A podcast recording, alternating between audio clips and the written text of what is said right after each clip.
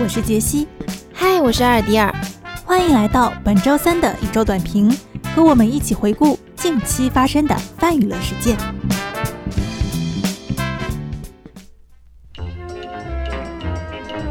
二零二一网飞宝藏纪录片《假装我们在城市》。最近在逛某生活 APP 的时候，偶然被一张海报所吸引。海报上是一个巨大的漫画人脸头像，一头黑色中分卷发，透过其脸上的圆框眼镜中反射出一排摩天大楼。而这个人就是本次我要介绍的主角弗兰·勒伯维兹。弗兰有很多的身份，他是一位作家、评论家、演讲家、业余演员，活跃于纽约的文化名人。同时，他还是一位七十岁却依然富有批判精神的老太太。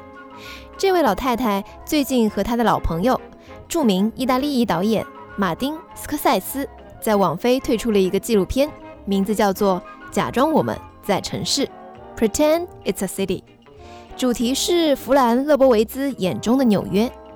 这部仅有七集的短小精炼的纪录片，囊括了户政、审计、交通运输、体育、文化、图书馆服务等与城市基础息息相关的内容。看似枯燥，却在 Friend 妙趣横生的言语中变得极富吸引力。虽然我英文不太好，有些段子不一定能完全 get 到，但却足够让我和片中的马丁一样，经常笑到险些背过气去。比如第一集当中，Friend 吐槽纽约地铁肮脏不堪，有异味，房租高到吓人，行人除了 Friend 自己以外，只盯着手机，毫不礼让，似乎所有的事情都让人感到心烦。看到这里，作为一名魔都人，我感觉又被内涵到了。因为 Friend 所说的几乎就是所有大城市的通病。但话锋一转，对于 Friend 而言，纽约的吸引人之处，恰恰就是在它的喧闹、荒诞、肮脏和昂贵吧。Friend 对当代美国人的诸种生活方式极为的不屑，甚至对运动本身也极其厌恶。他完全不理解拳击这种斗殴行为为什么会成为一种体育运动，并赢得那么多的关注。相比之下，艺术作品则更加持久，因为它可以留存下来，并不断的被观看或者聆听。而在提到艺术的时候，他指认美国社会当中，艺术往往成为金钱和地位的花边。比如在拍卖会上，毕加索的画作出现的时候，众人沉默不语；而在落锤之后，大家却疯狂的鼓掌。这难道不是意味着金钱比艺术重要的多吗？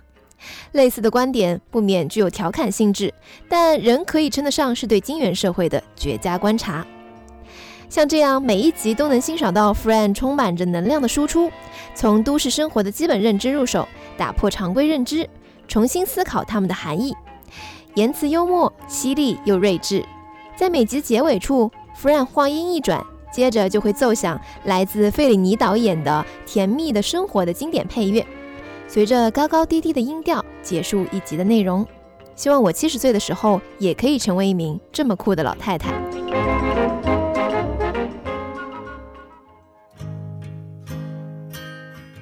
少年的你提名奥斯卡，不喜不悲。第九十三届奥斯卡本周公布正式入围名单。中国香港导演曾国祥的作品《少年的你》提名奥斯卡最佳国际影片奖。这部电影背后一直都有争议，争议的焦点在于原作作者九月溪是否将东野圭吾的作品进行了融梗。有人坚持认为没有被法律判定的抄袭就不叫抄袭，也有人整理了大量调色盘，认为融梗实质上是抄袭的遮羞布。少年的你上映时，我是在完全不知道任何信息的情况下看了这部电影。我这个年龄段，但凡对悬疑推理有些兴趣的，谁没有看过三本以上的东野圭吾系列呢？老实说，在观赏《少年的你》的时候，我浑身坐立不安，因为我的第一反应就是《白夜行》。纵然身边的观众哭得稀里哗啦，我也非常认可两位年轻主演在影片中的表现。尤其是四字弟弟，包括之前《长安十二时辰》，我也是一直都在夸四字弟弟未来可期。但这种奇怪的熟悉的感受根本挥之不去。我记得那天看完电影已经很晚了，我难得打车回家，所以我是迫不及待的在网约车上查询到了关于九月溪的故事。果然，bingo，我的感觉是对的。就算电影编剧规避了一些容易被认定抄袭或者说是融梗，anyway 相似的地方吧，但故事构成没有办法做太大的改变。但难怪有人会敏感地意识到原作可能存在问题。虽然说小说和电影可以用不同的标准来分开评价，但是我不认为《少年的你》被提名奥斯卡是一件值得普天同庆的事情。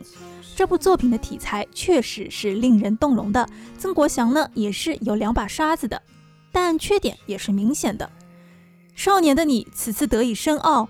并不代表它是2019年中国电影市场中最优秀的那部。我更不赞同的是，部分粉丝对《少年的你》的全盘维护。所以，本届奥斯卡最终花落谁家，至多是世界影史繁星中的一点，不喜不悲吧。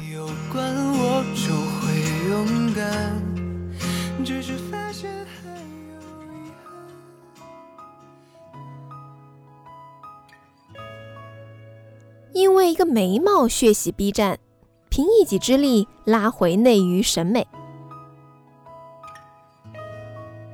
最近由尾鱼的玄幻小说《半妖司藤》改编的电视剧《司藤》在上周悄悄开播了。未开播之前，这部一直被预判为一部火不了的剧，编剧和导演皆劝退，迟迟拖着未播，物料粗制滥造。剧组穷到连导演都亲自上镜为剧组省钱了，但没想到开播后竟然逆风翻盘，热度甚至超越了小爆款的《山河令》。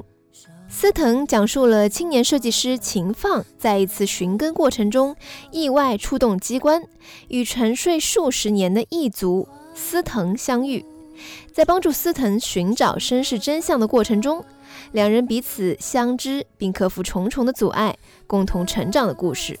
虽然为了过审，原本半妖的设定在电视剧中被喜闻乐见的改成了外星人，天师也改成了玄门，还被网友调侃是女版的《来自星星的你》。但好在不影响人设和剧情的大方向。而景甜和张彬彬饰演的傲娇女王和她任劳任怨的小男仆，竟然有点好磕。除了设定之外，电视剧中的风景有别于其他网络的绿幕，全部都是在香格里拉、大理和西双版纳取的实景，每一帧都像一幅画。说它是一个旅游风光片也不为过。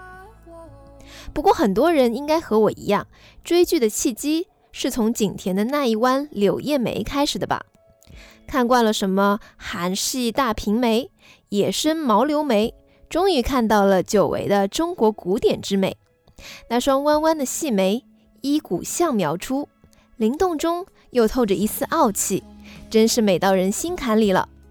网友们纷纷直呼，司藤的妆容真是目前为止最适合景甜的一个了，请景甜把这种妆容半永久的纹在脸上吧。而我们富贵藤的服化道更是平均一级一套，摇曳身姿美得不可方物。景甜的身材并不是流行的病态干瘦，而是符合古典审美的珠圆玉润、丰腴多姿，衬的旗袍恰到好处。举手投足之间，与其说是民国大小姐，不如说是高冷的人间富贵花。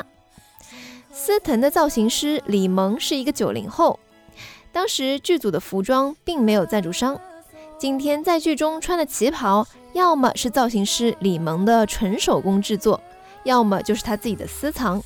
而在剧火之后，他也应观众要求放出了每一套服装背后的故事，基本每一套都直击观众审美。不少网友已经在求造型师出周边了。最重要的是，景甜演绎的司藤，就如同剧中玄门对他的描述一般，司藤乃异界外星异族之产物，异变于西南。性狠辣，逢敌从无败绩，同门切齿，玄门色变。浓丽古典的五官，精致明艳的妆发，再配上季冠霖老师的配音，让我想起了某 B 站 UP 主的视频标题：“让你演司藤，没让你把他从书里抠出来呀。”麻烦以后国产剧的古典大女主造型都按照这个标准来吧。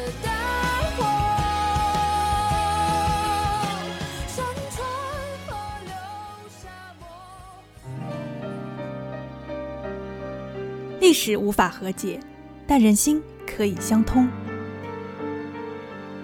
我又来推荐电影了，不知不觉中，本节目越来越像个电影营销号了。但今天的这部电影娱乐浓度并不高，它是历史的创伤给人们带来的后遗症，也是一场跨越国界的心灵对话。它就是将在三月十九日本周五上映的《又见奈良》。尽管本片要到本周末才正式登陆院线，但专业观众对它并不陌生。该片曾在上海、东京等多个国际电影节展映，许多影评人也给予了较高的评价。影片讲述的是一位曾在抗日战争胜利后收养了日本遗孤的陈奶奶，因为养女回日本后失联，忍不住思念，在二代遗孤和日本退休警察的帮助下。踏上寻亲之路的故事，这原本是一个沉重的话题，但从已经看过展映的观众的反馈来看，导演彭飞将它变成了一个带着些烟火气的故事。除了眼泪，也有笑料和人与人之间的心灵相通。暖色调的奈良街道，语言带来的美丽误会，陈奶奶带着对亲人的思念和陌生的异国朋友一路寻觅。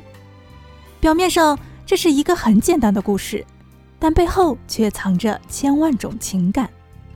最吸引我的是中日老戏骨们能碰撞出怎样的火花。拍摄花絮中，扮演陈奶奶的吴彦姝和扮演日本退休老警察的国村隼，在无法用语言沟通的情况下对戏，竟然无比的自然流畅，仿佛两人是相濡以沫多年的老友。